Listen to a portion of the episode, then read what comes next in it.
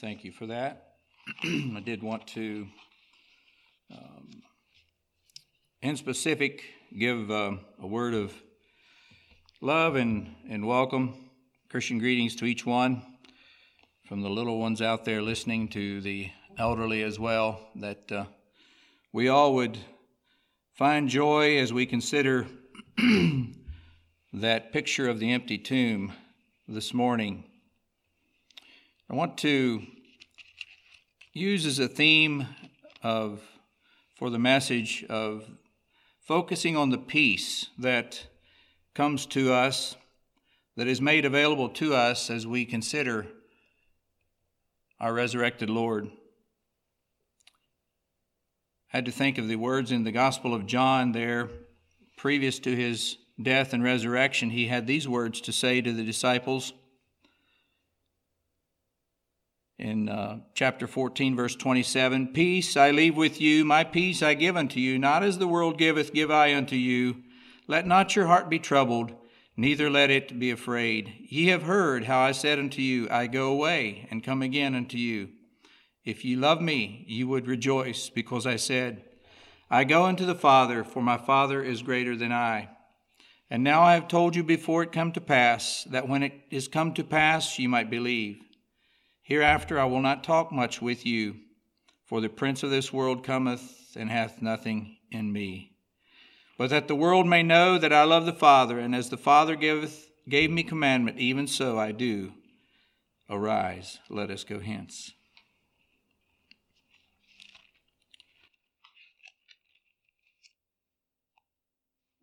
That message of peace has always stood out to me. And as I contemplate how is it possible that this signifies peace to men's hearts? How is it possible? It is only through the Word of God, the, the knowledge of God, and His manifestation of His will, of His plan of salvation, and the work of, of salvation in Christ.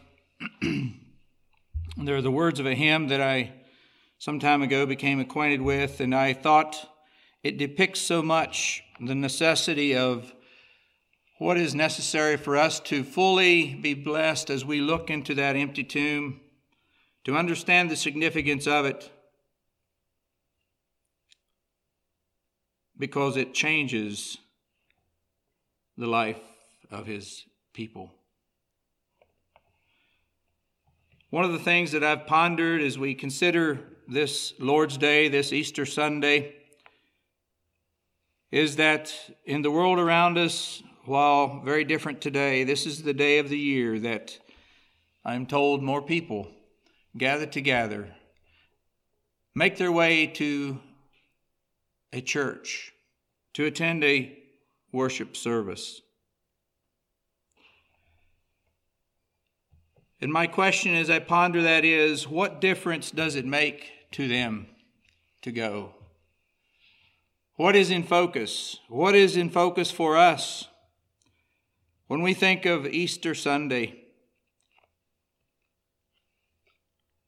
do the foundational elements of this wonderful occasion, wonderful happening, grip us, or are we just as attuned or more focused on the family we'll see, the ones we'll get together with, the menu. What will we have for the noon meal? What will we do? What will we talk about this afternoon? Is it a conversation? Will it be a conversation of sacrifice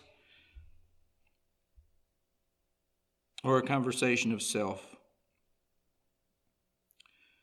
The words of this old hymn here is titled Appeal to the Savior, but it speaks words of one that understands the beauty of the rest that we find in, in our Lord. I'll read the verses, lyrics at this time. Christ, thou my life and my hope, thou my faith and salvation worthy to take from me homage and true consecration. Lead thou my mind, Savior so true and so kind, unto devout adoration. Joy of my heart, my beloved, I exalt thee forever. Wholly I sacrifice body and soul to thee ever. Great is my gain, if I with thee shall remain. May not my soul from thee sever. One thing, O Lord, above all will I covet and cherish rest for my soul, and may all other vain objects perish. My only joy, all other pleasure destroy, in me Christ only shall flourish. Ruler of life, O now rule in my heart and endeavor, that all my life may be holy and God pleasing ever. Thy Spirit give, that to thy glory I live here and in heaven forever. The words of these verses of hymn, I am certain, did not come from the heart of one of a casual commitment, of a casual acquaintance with God, but came from the heart of one who had seen the true capacity, the true effect of that empty tomb. And out of it rose that spirit of worship, that spirit of bringing everything he had to the Almighty and be joined together as Father and his child. When I think of those, many of whom will go to Easter worship today, and yes, I pray that there will be many that will approach it with a renewed zeal, with a renewed willingness to search the depths of their hearts that God may speak, may minister to their needs just as we will ours. and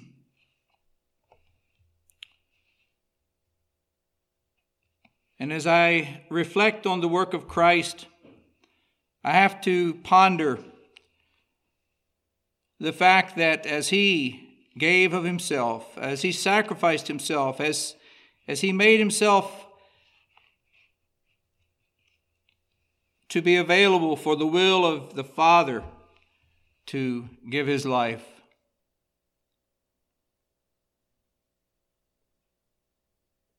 What is required of you and I this morning? What is his desire for us? Is it not that we delight in him? Is it not that we know him? Is it not that we understand him, as the prophet Jeremiah writes?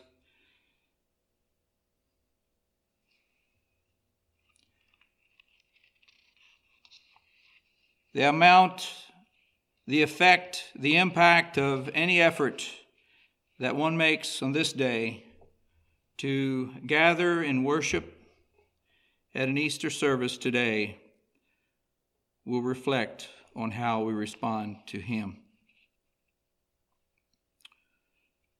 Many times, perhaps, there have been occasions where each one of us have limited the ability for God to work in our hearts and lives because of a lack of openness, a lack of wholehearted availability and surrender to Him.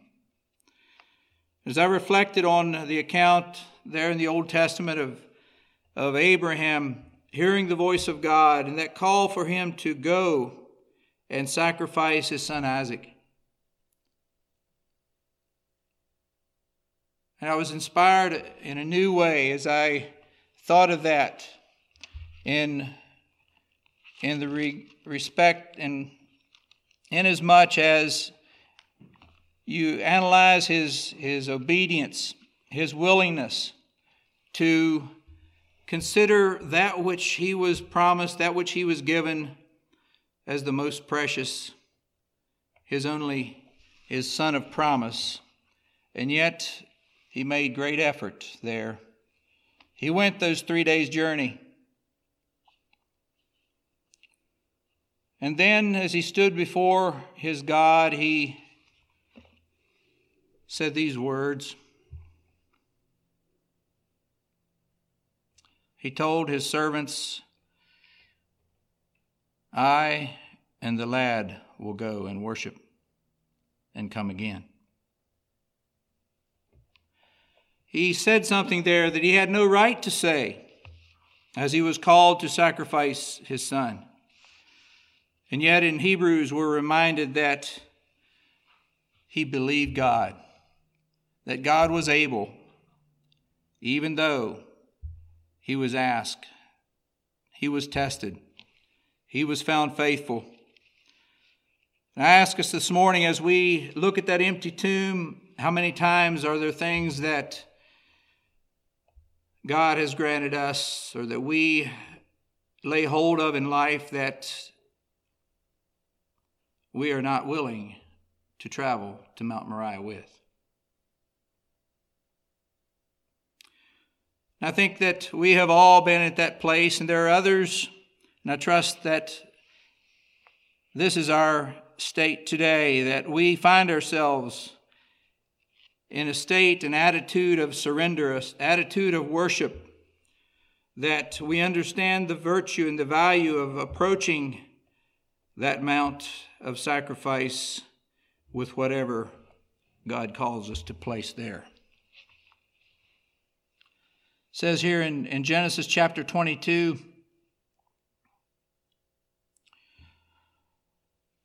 following that God provided that ram caught in a thicket, it says there in verse 14, And Abraham called the name of that place Jehovah Jireh, as it is said to this day, In the mount of the Lord it shall be seen. And the angel of the Lord called unto Abraham out of heaven the second time, and said, By myself have I sworn, saith the Lord, for because thou hast done this thing, and hast not withheld thy son, thine only son, that in blessing I will bless thee, and in multiplying I will multiply thy seed as the stars of the heaven. And as the sand of and as the sand which is upon the seashore, and thy seed shall possess the gate of his enemies. We're taught something here in this illustration as well, in this record, that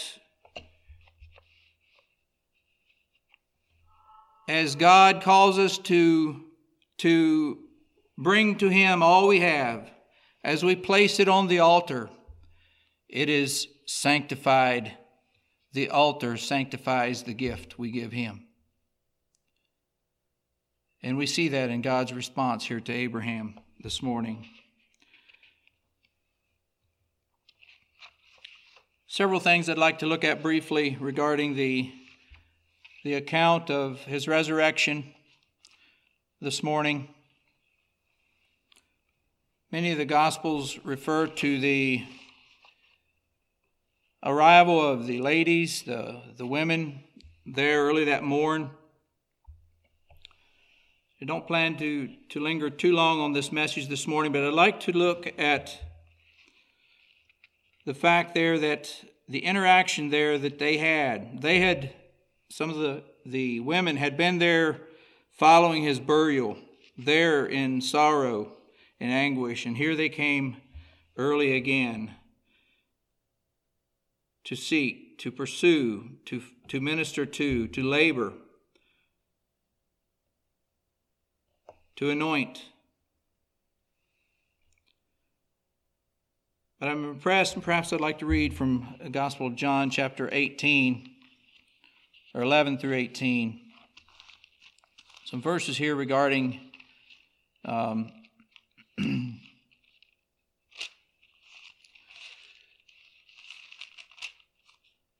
a person that God had done, Jesus had done so much for. Let me begin the Gospel of John, chapter 20, verse 8. I'm sorry, pardon me, verse 11 through 18. Says this But Mary stood without at the sepulchre weeping, and as she wept, she stooped down and looked into the sepulchre, and seeth two angels in white, sitting the one at the head and the other at the feet where the body of Jesus had lain.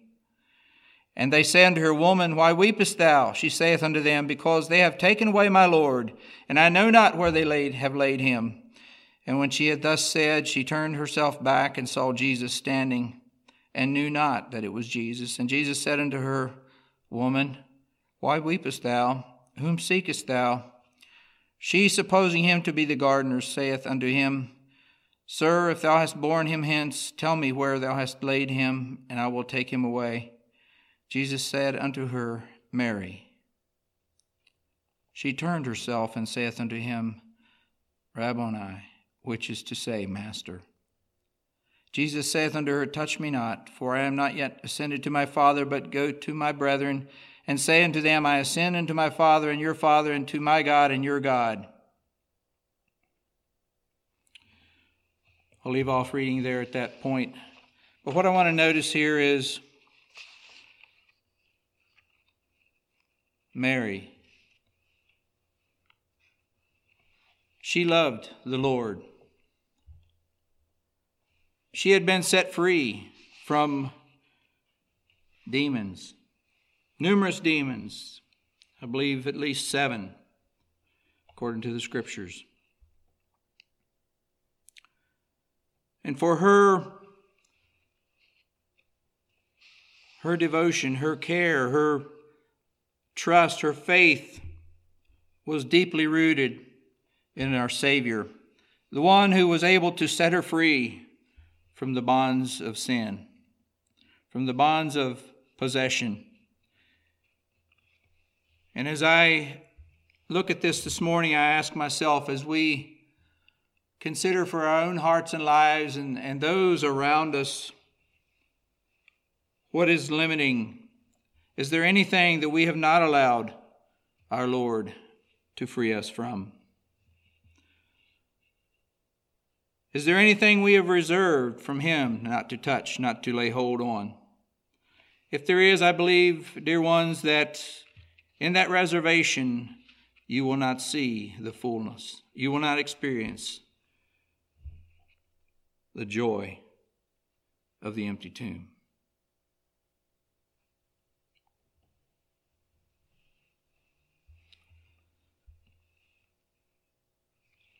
I trust that we can identify with these women. I trust that we can find within them, in their expression, that common love of our Lord, that common desire to worship Him. And may it be in spirit and in truth.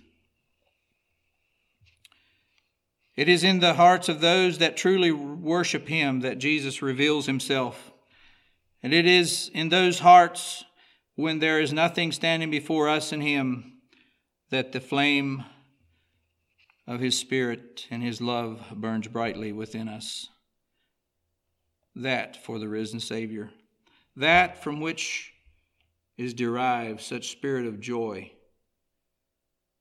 seeing the stone is rolled back, seeing the tomb is empty, seeing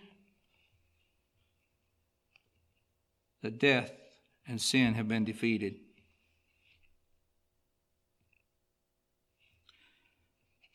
A couple of things that we would note here at the tomb. Things that those that had been there perceived and expected to be an obstacle. They uh, expected to be problems in, in having access to the body of our Lord.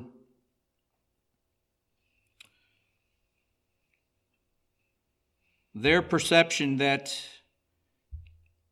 that stone covering the tomb was a point of exclamation to the sentence of death, a finality.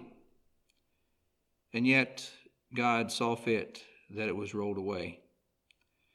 Not that it took the stone to be rolled away for Christ to come forth, but that we with them can look within in our minds and understand the Lord is risen. The Lord is risen indeed. The angel as well made provisions to remove the soldiers as an obstacle. The scriptures talk about the, the efforts they went to to set a seal, Pilate seal, and to post a company of guards there.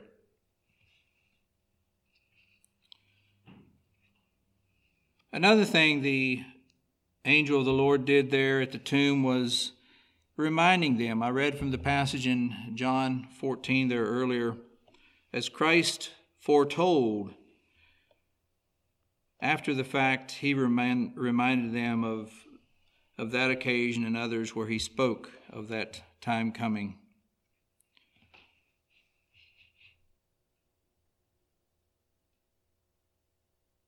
Unbelief. They were allowed to understand and see and be inspired and to be filled with joy.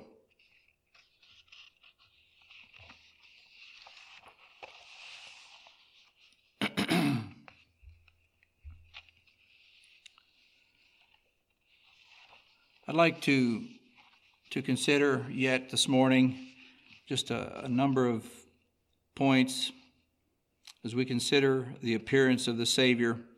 One of the things that stood out to me and blessed me in one of the accounts where Christ came and he appeared as they were going to tell others, and he met them in the way.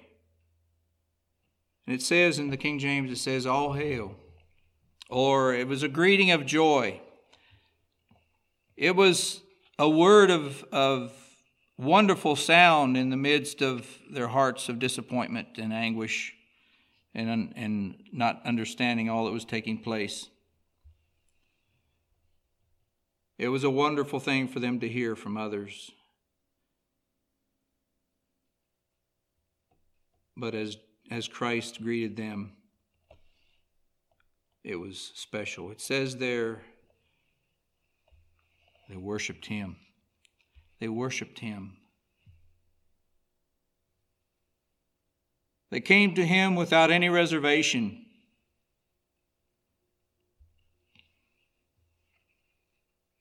The adoration of the Lord. And I believe in that full surrender, they like Abraham, were prepared and able to bring whatever to him he would ask of them. I just want to remind us this morning that we live in a world of divided loyalties, of life partitioned out between hobbies, faith, work, sports, whatever the case may be. May we find, as those words I want to read again to you from that hymn, that all of our life is to be that which is worship to Him. Not just when we gather at special times, but everything we do should be something that is worthwhile worthy of his call. Christ, thou my life and my hope, thou my faith and salvation, worthy to take from me homage and true consecration. Lead thou my mind, Savior, so true and so kind, unto devout adoration. Joy of my heart, my beloved, I exalt thee forever. Wholly I sacrifice body and soul to thee ever. Great is my gain, if I with thee shall remain. May not my soul from thee sever. One thing, O Lord, above all will I covet and cherish rest for my soul, and may all other vain objects perish. My only joy, all other pleasure destroy. In me Christ only shall flourish. Ruler of life, O now rule in my heart and endeavor that all my life may be holy and God pleasing ever. Thy Spirit give that to thy glory I live, here and in heaven forever. The writer of those words understood the duty of man to render unto God that which is God's, not only in the in the uh, with the hope of heaven, but here in life, in daily work and action.